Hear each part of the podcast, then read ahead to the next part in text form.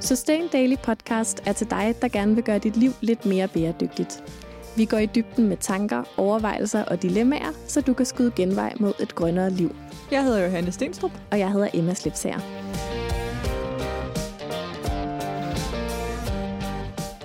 Velkommen til en lidt anderledes episode af Sustain Daily Podcast. I dag der øh, skal du høre en samtale, som jeg havde med Katrine Gyllensted. Og den samtale havde jeg, fordi jeg interviewede hende til Sustain Yell i fjerde år. Sustain Yell i fjerde år er ude den 7. maj, og du kan allerede nu købe den i forsalg på vores webshop. Men altså, jeg skulle interviewe Katrine Gyllensted til magasinet, og den snak, den kom til at forme meget af det, der står i magasinet.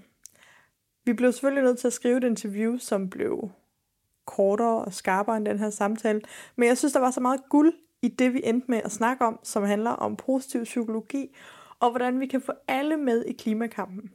Hvis du overhovedet bruger din stemme enten på Instagram eller over middagsbordet, eller ved din studiegruppe, eller på dit arbejde, bruger din stemme til at snakke om bæredygtighed, omstilling og hvordan vi kan få alle med, så bliver du nødt til at høre den her snak med Katrine. Vi kommer rundt i en hel masse kroge, og øhm, samtalen slutter et helt andet sted, end den startede, og alligevel giver det hele så meget mening. Jeg håber, at du vil nyde det, og øh, du kan altså som sagt finde interviewversionen, altså en sammenfattet version i Sustain Yearly 4 år. God fornøjelse.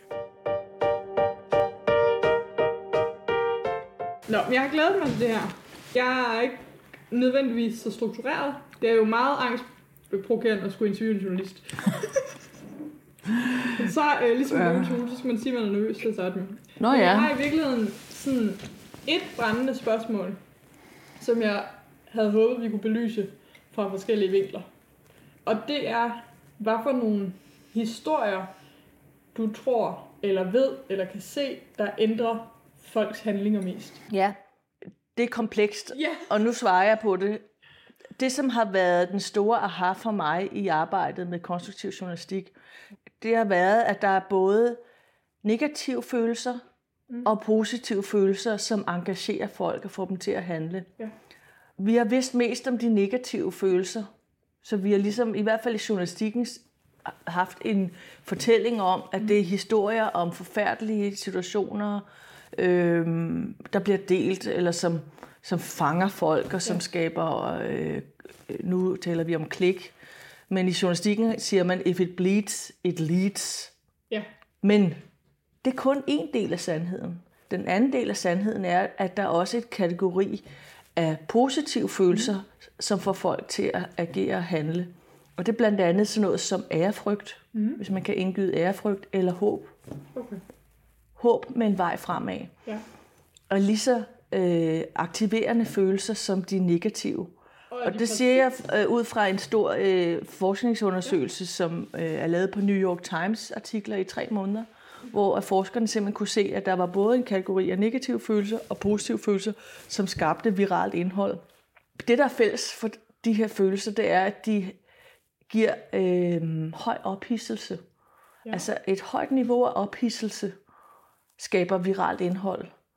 Men højt ophidselse kan jo både være negativt kategori, vrede, frygt, mm. øh, rage, øh, raseri, eller positivt, ærefrygt, mm. håb, inspiration. Giver det mening? Det giver rigtig, rigtig god mening.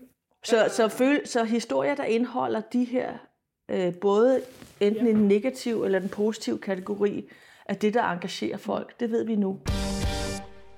Jeg er aktiv inden for øh, det, der hedder konstruktiv journalistisk metode, mm. hvor jeg søger at få nyhedsjournalistikken til at blive mere balanceret. Ja. Og, og grunden til det, det er, der er sådan både et samfundsmæssigt argument, men også et journalistisk argument. Og hvis jeg starter med det journalistiske, så handler det om, at vi skal portrættere verden mere retvisende. Ja. Og hvis vi skal det, så skal vi også sørge for at kunne beskrive fremgang, mm. eller at noget bliver bedre, at der er fremskridt, at der er håb, ja. inspiration, ligesom der kan findes ikke håb og øh, ødelæggelse, ja. så er det lige så gyldigt over i den positive kategori. Så det var det journalistiske argument.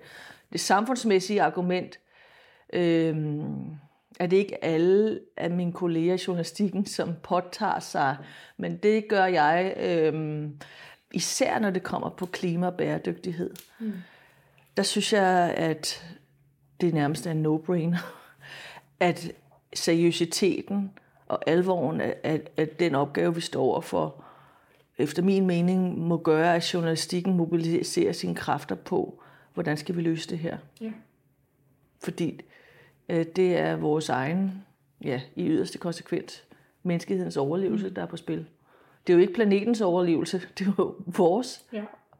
Os mennesker, der sidder her ved det her bord og taler, og de næste generationer. Altså, det er jo det. Ja, så hvis man har forstået den alvor, så må man spørge sig mm. selv, hvordan kan jeg i min profession, hvad kan jeg gøre i min profession for at, at udbrede det? Og det er så i journalistikken. Hvornår tog du et aktivt valg om, at din profession skulle hjælpe med at løse klimakrisen? Det er jo ganske nyt. De her kurser, jeg lige har været ude på i 14 dage undervist i de skandinaviske lande, det er første gang, jeg har gjort det, så det er måske år gammelt. Øh, det, det som jeg viser dig nu, det er det er mine svenske kollegaers indstillinger til, hvorfor skal de komme på det her klimakursus, okay. altså deres motiveringer. Og, og det, det var et hold på 16 journalister, der kommer fra en række store svenske mediehuse. Mm. Og det, som er, springer i øjnene, som du måske kan se, det er, de vil ikke larme så meget. Altså det vil sige, larme på svensk betyder katastrofedækning, øh, altså alarmistisk ja. journalistik. Det gider de simpelthen ikke længere de spørger efter, hvordan kan vi gøre det anderledes. Ja. Både fordi de selv tænker tanken, men også fordi tilbagemeldingerne fra deres læsere, lyttere og seere er, vi har forstået alvoren. Mm. Hvad skal vi gøre nu? Hjælp os, hjælp os i en guidning af, ja. hvordan skal vi gøre det nu? Og det, som også bringer i øjnene, når man læser de der, det er, at journalisterne selv, det vil jeg også gerne inddrage mig selv, er jo forvirret over, hvor skal vi dække det? hvor har vi størst impact? Det, kompleksiteten i det. Altså, der er både noget om det psykologiske, noget om klimaangst. Ja, altså så der er jo både hos journalisten selv en refleksion på det, men de får også feedback fra offentligheden om, at det er det, offentligheden ønsker, at de skal hjælpe dem med, øh, når det kommer til klima og bæredygtighed. Helt sikkert.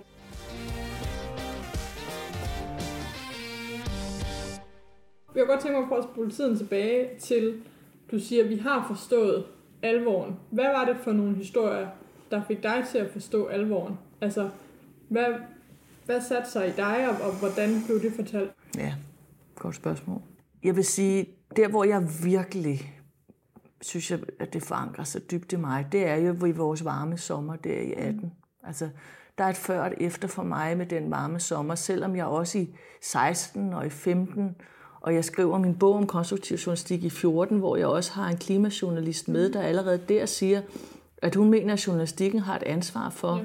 At løsningerne er blevet forhindret med måske 10-20 år, fordi vi har dækket klima på sådan en her en for og her en imod måde. Så det er allerede i 14, jeg ligesom afdækker de ting. Men jeg mærker det ikke inde i min sjæl før den der sommer der, altså i 18 det vil jeg sige. Så det er jo egentlig ikke nogen dækning, det er en virkelighed, der pludselig omfatter mig. Så du har brug for at mærke det i kroppen, for at kunne føle fakta? Ja, det, det, må, det synes jeg er en uh, savlig konklusion, altså, ja. Gør du så noget aktivt derefter, eller intensiverer du noget, der var i gang? Eller? Altså, i min egen øh, liv øh, har jeg ændret nogle ting. Øhm, for det første, så, øh, så øh, pendlede jeg jo til Amsterdam mm. i tre år, altså med fly. Det er slut. Ja. Fuldstændig slut nu. Og sagen er jo bare, at jeg behøver ikke at tage ned. Jeg har nogle samarbejdspartnere dernede, men de, vi taler udmærket over øh, Skype, ja. eller hvad, hvad vi nu finder på. Jeg har skruet markant ned for mit fly. Et af, at vi siger, at det er godt at skrue ned for fly, men jeg vil sige, for mit sind har det også en, en positiv betydning, ikke at farte rundt på den måde. Ja. Altså så sådan helt egoistisk. Hvad, for Katrine, det? jamen det er bare rart at, at tage tingene stille. Ja. Ikke løfte sig fra jorden hele tiden, altså bare beholde fødderne på jorden, altså, ja. og det går lidt, altså det går langsommere. Det har jeg et kæmpe behov for. Og det oplever jeg faktisk, at, at folk har Jeg underviser også i yoga. Det er sådan en sideting jeg, før journalistikken. Og det er jo markant, at folk er så taknemmelige for, at de bare kan få lov til at ligge på en måtte. Stå på en måtte, trække sit vejr. Det er alt, de skal. De er dybt taknemmelige.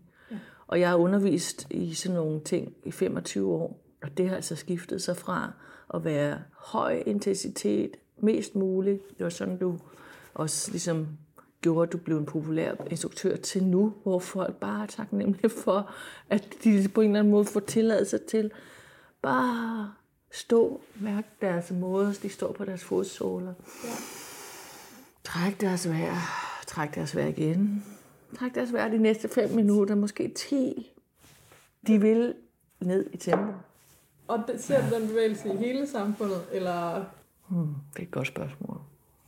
Fordi nogle gange, når jeg stikker næsen sådan ind i nyhedsjournalistikkens motorrum, for eksempel, ved at møde mine kolleger her, så siger de jo, at vi har så travlt og travlt, og ja. vi har ikke tid nok og sådan noget. Tror du, at øh, det her yoga-fokus, som du har haft i, i rigtig mange år, har hjulpet dig til at få det konstruktive blik også?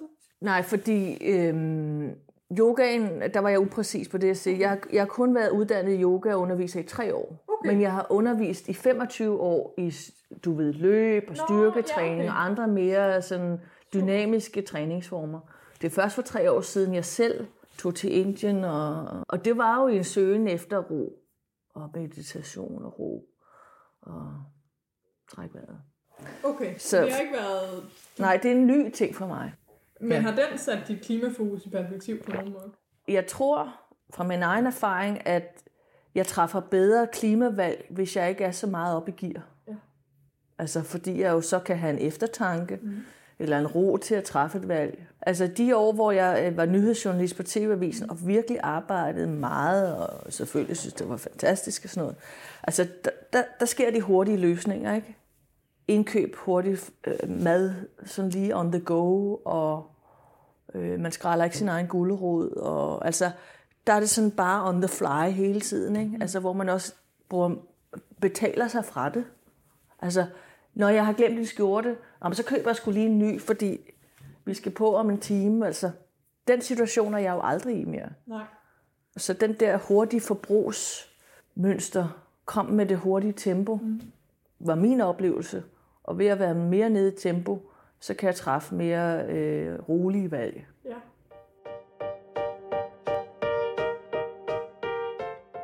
hvordan kan vi nå dem, som ikke er klar til at skrue markant ned tempomæssigt i sit liv? Mm. Altså hvis det, det føles sådan lidt som en årsagsvirkning i mm. alle de folk, jeg snakker med, mm. at du skruer ned for dit tempo, og så bliver der plads til, at klimaet fylder. Mm. Hvad skal vi gøre med resten? Ja. Ja. Altså, øhm, nu taler jeg mig hen til, til noget, som jeg som måske kan bruges. Altså, ja.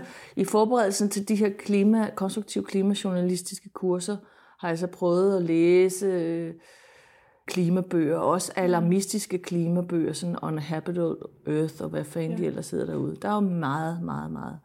Og det var for at prøve at skabe mig, altså prøve at se, om der er øh, et mønster i det, der bliver sagt. Altså, mm. er der, siger de det samme, de her forskere eller skribenter, som ja. er dybt inde i sagerne. Det ledte jeg efter, altså. Og jeg, jeg, der er jo noget i forhold til biodiversitet, som understøtter jordens øh, selvreguleringsmekanismer, som er i ubalance, fordi der ikke er plads til biodiversitet, og det er et sted, man skulle starte. Mm. Det er meget fascinerende at sætte sig ind i, at jorden har jo selvreguleringsmekanismer, som vi har bragt i ubalance. Ja. Og så har Catherine Richardson, den danske amerikanske klimaforsker, sådan en, en vidunderlig pointe, som giver meget mening, at det her handler om waste management på et planetary level. Mm. Altså, ja, øh, det CO2, vi sender ud, og som, som vi tror, vi bare kan sende ud, men det ligger så som en kappe omkring jorden. Det er jo affald. Mm. Det er vores waste. Ja. Menneskehedens waste. Så jeg tror også, at mennesker, som lever hurtigt, hvis vi var, hvis vi var klart nok kommunikerende på ondets råd, eller hvor vi skal sætte ind, helt klart uden 20 andre vinkler eller 20 andre retninger. Altså hvis vi ligesom kunne udkrystallisere den helt store fokus. Måske hvis jeg bare tager den der med waste management på et planetart level, det må vi lige oversætte. Altså hvis, hvis, hvis man ligesom kunne få øh, alle dem, der er aktive på dagsordenen til at begribe det, og så tale derudfra, så vil man gøre altså, befolkningerne en stor tjeneste. Og så, blev vi, så kom vi frem til på kurset, at det ville også være hjælpsomt, hvis medier kunne hjælpe folk til at identificere, hvor de personligt kan lave en forandring. Ja. Fordi der kom meget op på kurset der, at der er sådan en blame game i gang. I kører biler ude på landet i Sverige, og også i byerne hvor kollektiv transport, og det der med ikke at spise kød og sådan noget. Altså ligesom stoppe det der blame game, og så hjælpe øh, folk, individer til at identificere de personlige ting, som de kan gøre, der passer i deres livsførelse. Det sagde jeg igen og igen. Jeg håber, de har taget det med sig, fordi det vil jo være en fantastisk service, ja journalistisk at kunne hjælpe folk med.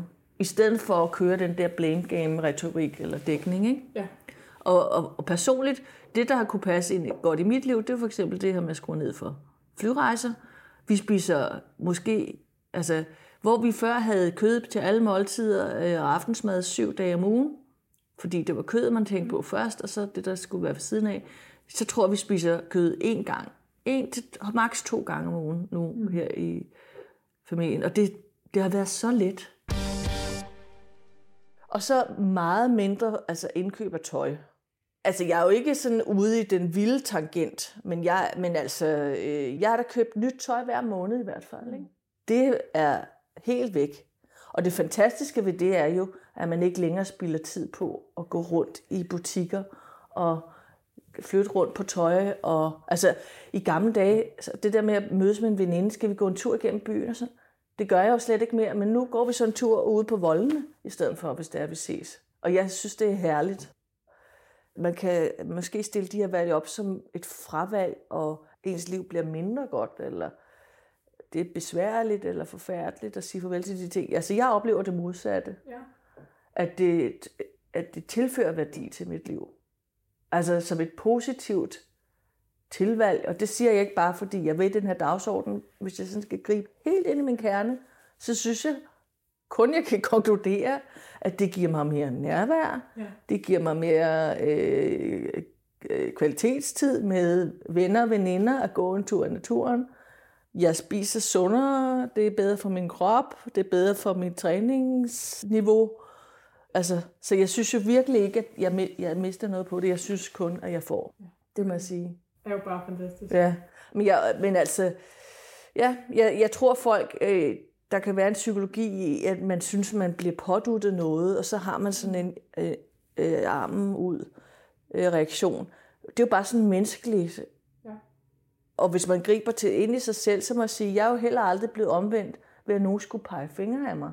Så bliver jeg tværtimod måske krigerisk eller mod, modstands, modsætsig, ikke? så skal jeg fandme. Ja. Men hvis jeg kan sådan få en positiv eller øh, inspirerende grund til, hvorfor skulle jeg gøre det, eller kan se, jeg kommer i bedre form af det, eller hvad det nu måtte være, jamen, så er jeg jo motiveret. Jeg vil så spørge, hvad motiverer dig mest her? Er det så øh, alt det, du har læst omkring klimakrisen og, og udfordringerne, eller er det, når du har stødt på løsninger øh, og folk, der gør noget andet? Jamen altså, løsninger, helt okay. klart. Fordi det er jo vejen frem, hvor jeg tit føler, altså, hvis man læser det første, jeg har forstået det. Ja. Hvad er så næste skridt? Altså, jeg har ikke brug for at læse mere af det, jeg har forstået, alvoren. Nej, jeg har fandme brug for at læse hvad er så vejen frem? Ja. Hvordan gør vi det bedst? Hvordan gør vi det mest effektivt? Hvad kan jeg gøre? Altså helt klart, mm. jeg har forstået det. Okay. Altså så, hvis jeg hører det der, øh, kla- jeg ved ikke, om vi kan sige klassiske, fordi måske er det ved at skifte, men at en historie slutter der, hvor vi går under med jorden, så føler jeg mig snydt. Snydt? Ja, jeg føler mig snydt, fordi den her dækning, den svigter mig jo så på den vigtige viden, der ligger fremadrettet. Den efterlader mig et kendt sted, altså hvor jeg har været tusind gange før. Jeg vil videre. Altså, jeg vil videre ud i det der land, hvor vi gør noget, hvor vi handler, hvor vi monitorere, at der sker noget. Jeg synes, det er dovent. Det er dovent. Det er dog. Ja, det synes jeg sgu. Men der er nogen, der omdanner det til vrede, og for eksempel går på gaden. Jeg kunne godt tænke mig at høre mm. din holdning til, om du synes, de her virkelig opblomstring af demonstrationer og aktioner, er det konstruktivt? Øh, ja, fordi jeg synes, det er, konstrukt, altså det, det er dybest set konstruktivt, hvis man engageres og handler.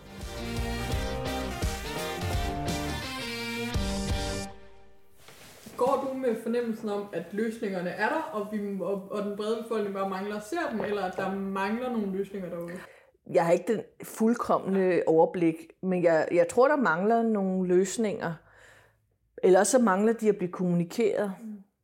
Så igen den der, øh, altså, altså sortere støjen fra på den her dagsorden mm. i forhold til, altså jeg prøver virkelig at gøre det i journalistikken, men hvordan skal man sørge for, at alle har forstået det samme? Hvis nu alle læserne kunne være små ambassadører, fordi ja, vi er jo ikke alle sammen journalister, men vi fortæller jo alle sammen Ja, historier rundt Ja. om middagsbordet. ja. Hvad tror du så kunne være nogle historier og nogle vinkler, der kunne være godt at tage op med ens nærmeste? Jeg er meget på den der med, at vi, hvis vi starter med individet, at vi øh, identificerer det, vi selv vil, kan gøre, og, og, start, og er der. Ja. Og så ikke har synd og skam eller øh, øh, modvillighed mod resten. At vi ligesom i hvert fald lige starter der. Hvilke ting kan jeg, vil jeg gøre i mit eget liv? Kan jeg se passer ind i måden, jeg lever på, og hvor jeg lever og sådan noget. Mm. Og så starter der, punkt et. Og så er jeg tilfreds med det. To, og så lad være med at pege fingre. Altså jeg tror, det bringer ingen steder noget godt med sig, det der med pege fingre, for det skaber bare modstand. Og vi har ikke tid til den modstand. Altså vi har ikke tid til de boksekampe, Nej. mener jeg dybt og inderligt. Altså hvis man påpeger fakta, som er i modstrid med den måde, folk lever på, så, så hele den aktion kan jo føles som at pege fingre. Ja, helt sikkert. Så skal man lade være med det. Jeg tror godt, man kan påpege fakta på en inkluderende måde, eller på en, altså en respekt for, at andre måtte tænke anderledes som de fakta-måde. Altså det der med at pege, altså sige, uh, lægge det lag på, der hedder, vi har ret, det skaber bare den der emotionelle modstand hos nogen. Og det er, altså det spilder vigtig tid. Øh, men, men, men altså, jeg er jo en fan af klimafakta, Og hvilke, øh, kan du komme med nogle eksempler på nogle sådan, hvordan får vi formidlet de her fakta for endnu flere på en konstruktiv måde? Øh, jeg forstår godt spørgsmålet, men er det, er det fakta, som folk mangler? Eller er det metoder til at handle, Det de mangler? Altså, jeg mener jo, at det er metoder til at handle. Ja. Men der tager jeg selvfølgelig udgangspunkt i mit eget behov. Mhm. Men det er så også det, som jeg så møder hos mine journalistkolleger, at det er det, de gerne vil fokusere på. Mhm. Lige den her lille portion af journalister, der var med på det her kursus, at, at det, det er ikke så meget me- mere fakta. Nej. Det må gerne være med, men det er jo ikke det. Det er metoder fremadrettet til at flytte sig til et bedre sted, der er mangel på. Og så en entydighed i, hvorfor vi gør, som vi gør. Ja. Og hvad der vil være Hvad betyder den entydighed? Det tror jeg jeg skal forstå. Jamen, at, øh, at, at klimajournalistisk dæk, at journalister ikke dækker klima i, i øst og i vest og i, i tusind fragmenter, men at man ligesom kunne blive enige om den store nød, der skal knækkes. Og derfra det vinkler sin journalistik. Okay. Men det, nu taler jeg idealer. Jeg ved ikke, om jeg kan få min profession med på det, men det er faktisk det, der skal til. Der er jo lavet den her bog med de 100 største løsninger prioriteret. Ja, altså Så der er drawdown, er det Ja. den? Ja. Tror du, det er realistisk at få, altså, få alle med på, at vi, vi snakker om de samme løsninger? Og dermed også sagt, tror du, det er de samme løsninger, der motiverer alle mennesker? Nej, det har du ret i. Altså, det er jo, det er jo, der er en fuldstændig parallel til den pointe, jeg lige lavede for tre minutter siden, om at folk skal kigge ind i sig selv og se ud af, lad os bare sige, 10 ting, som individet kan gøre med stor effekt. Hvilke er, kan jeg lave tre? Mm. Hvilke nogen kan jeg lave, som, som er implementerbare i mit liv? Vil du prøve at sige lidt mere om det her med, hvor det udspringer i det positive psykologi, altså sådan lidt mere teorien bag det. Altså journalistikken eller min Ja, tænkning? det her med tænkningen omkring at finde sine styrker og bygge videre på dem. Nu kommer jeg lige med en meget tyk bog. altså, positiv psykologi er et robust, sofistikeret forskningsområde.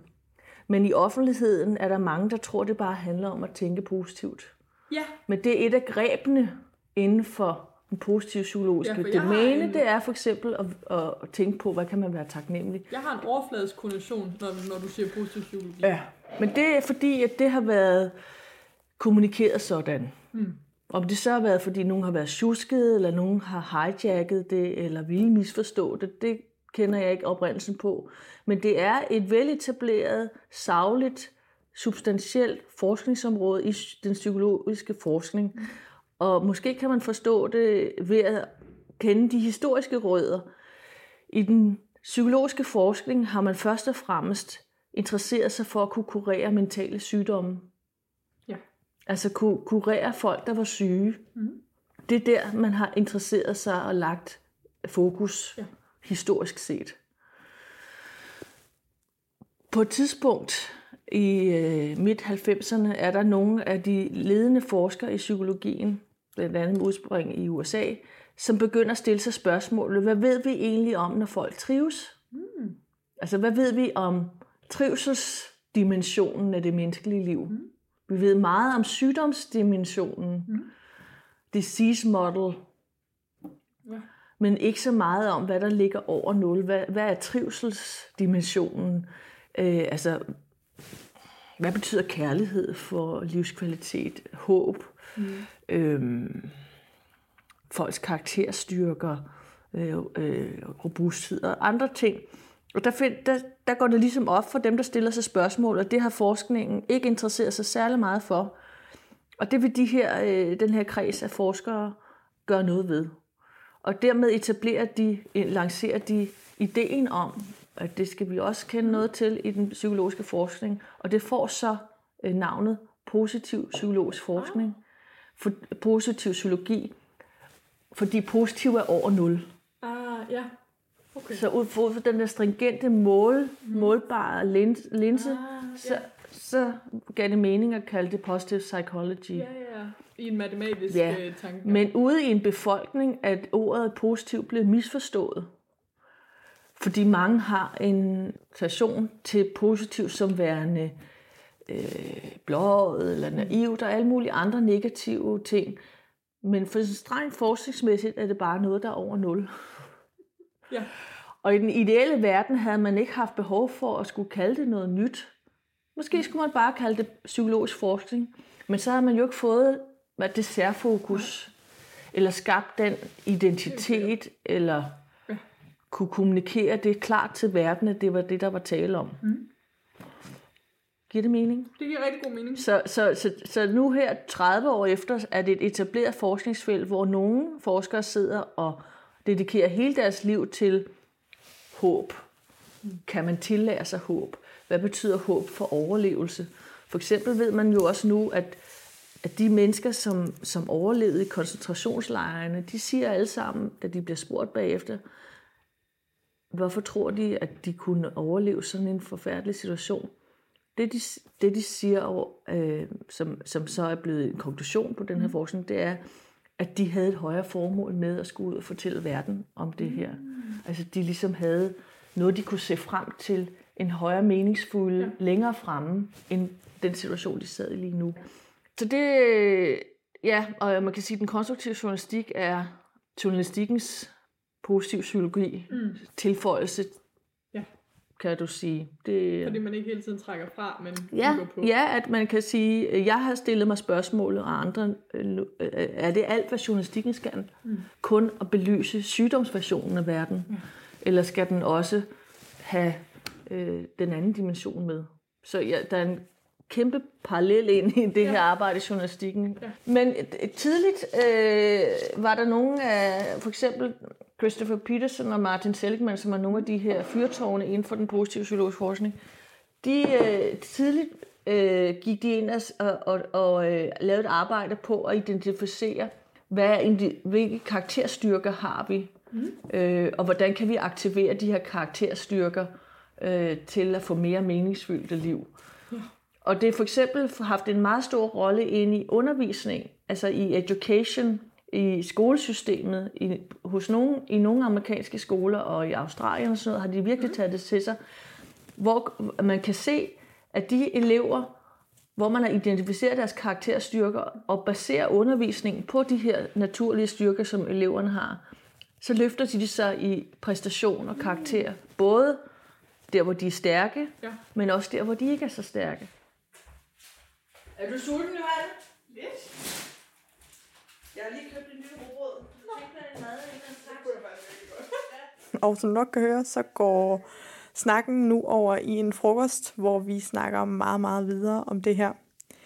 Det endte faktisk med, at jeg skrev et øh, lille manifest baseret på vores snak. Det kan du også finde i Sustain Jelle 4 år.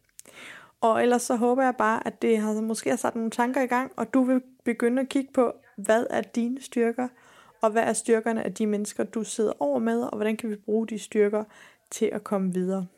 Det var i hvert fald utroligt spændende for mig, og øhm, har sat helt vildt mange tanker i gang om, hvordan Sustain Daily skal kommunikere i fremtiden. I næste uge er jeg tilbage sammen med Emma, og øh, indtil da, så øh, må du have det rigtig dejligt. Hej hej! Tak fordi du lyttede til Sustain Daily Podcast. Det betyder vildt meget for podcasten, om vi får nogle anmeldelser. Så når vi nemlig længere ud og kan få spredt det grønne budskab endnu bedre. Så hvis du har to minutter, du ikke ved, hvad du skal bruge til, så hop meget gerne ind i din podcast-app og anmeld Sustain Daily Podcast. Og hvis du vil høre endnu mere fra Sustain Daily, så kan du følge os på f.eks. Instagram eller Facebook, eller skrive dig op til vores nyhedsmails, hvor du bliver den første til at høre, når vi laver seje ting.